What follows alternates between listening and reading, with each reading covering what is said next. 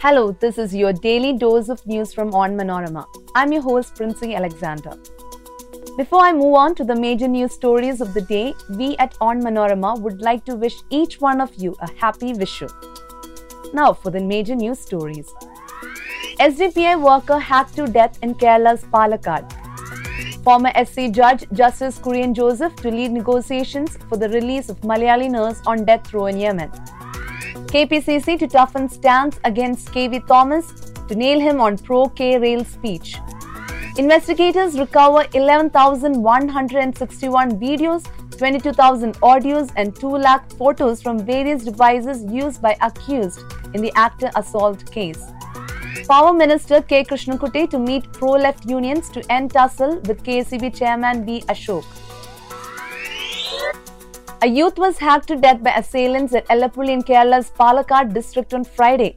The 43-year-old Subair was attacked by the gang while he was travelling with his father on a bike. The assailants came in 2 cars, the police said. The Subair was immediately taken to a hospital. He succumbed to the injuries, they said. The body has been shifted to a mortuary.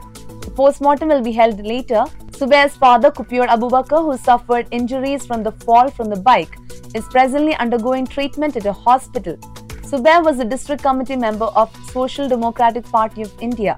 The SDPI charged that the murder was plotted by the Bharatiya Janata Party and the Rashtriya Swayamsevak Sangh.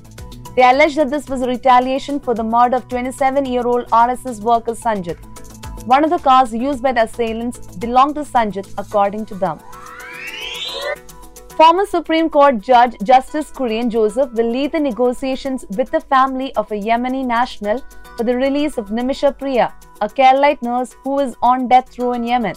The Save Nimisha Priya International Action Council has been trying to save Nimisha from capital punishment by paying blood money in accordance with Yemen's laws. Earlier, the centre had refused to be directly involved in the negotiations and payment of blood money. It had said no embassy can be part of negotiations to pay blood money. However, the central government had said in Delhi High Court that the authorities will take all proactive steps to institute an appeal before the next appellate forum in accordance with the prevalent law, and the council concerned shall extend all cooperation and facilitate the travel of the petitioners to Yemen.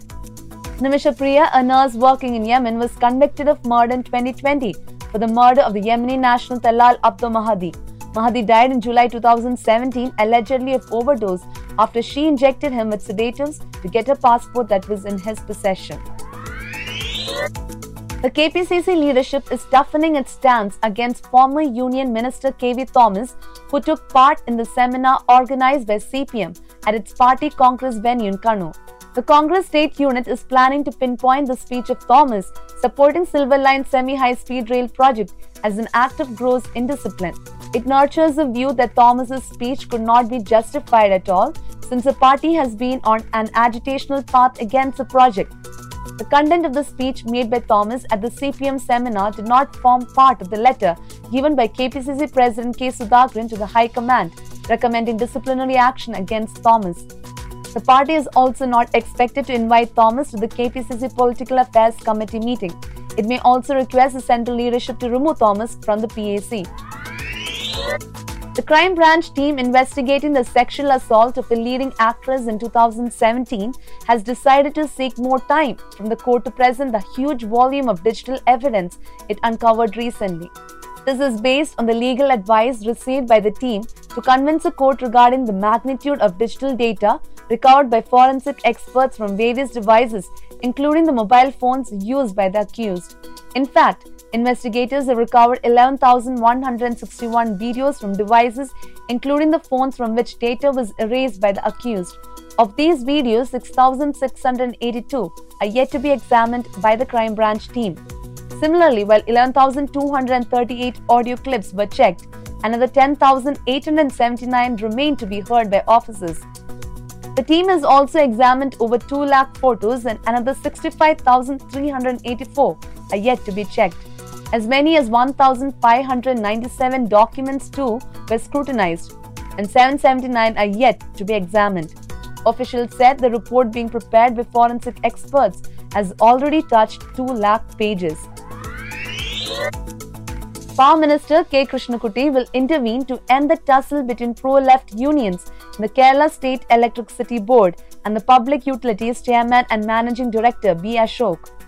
The minister has convened a meeting on Monday with the left-affiliated associations even as the CMD took a swipe at the unions, saying their stir would not yield any result. The KSEB Officers Association has been on an indefinite strike since Monday, following a fresh row over the financial status of the board. The CMD's decision to deploy the State Industrial Security Force at Vaidyuthi Bhavan, the KSEB headquarters and other installations had drawn flack from CITU and AITUC 2 months ago. Justifying the management, Minister Krishnankutty said it has tried to iron out the differences and withdrew the suspension of the employees. The management cannot be blamed for everything, he said, adding issues with the decision, if any, would be rectified. Meanwhile, it has been indicated that the management had rectified its order that excluded KSEBOA General Secretary B. Harikumar while promoting executive engineers, some of them even junior to the Union Secretary. That brings us to the end of this episode. Be sure to come back tomorrow. As always, thanks for listening to the Daily News Dose.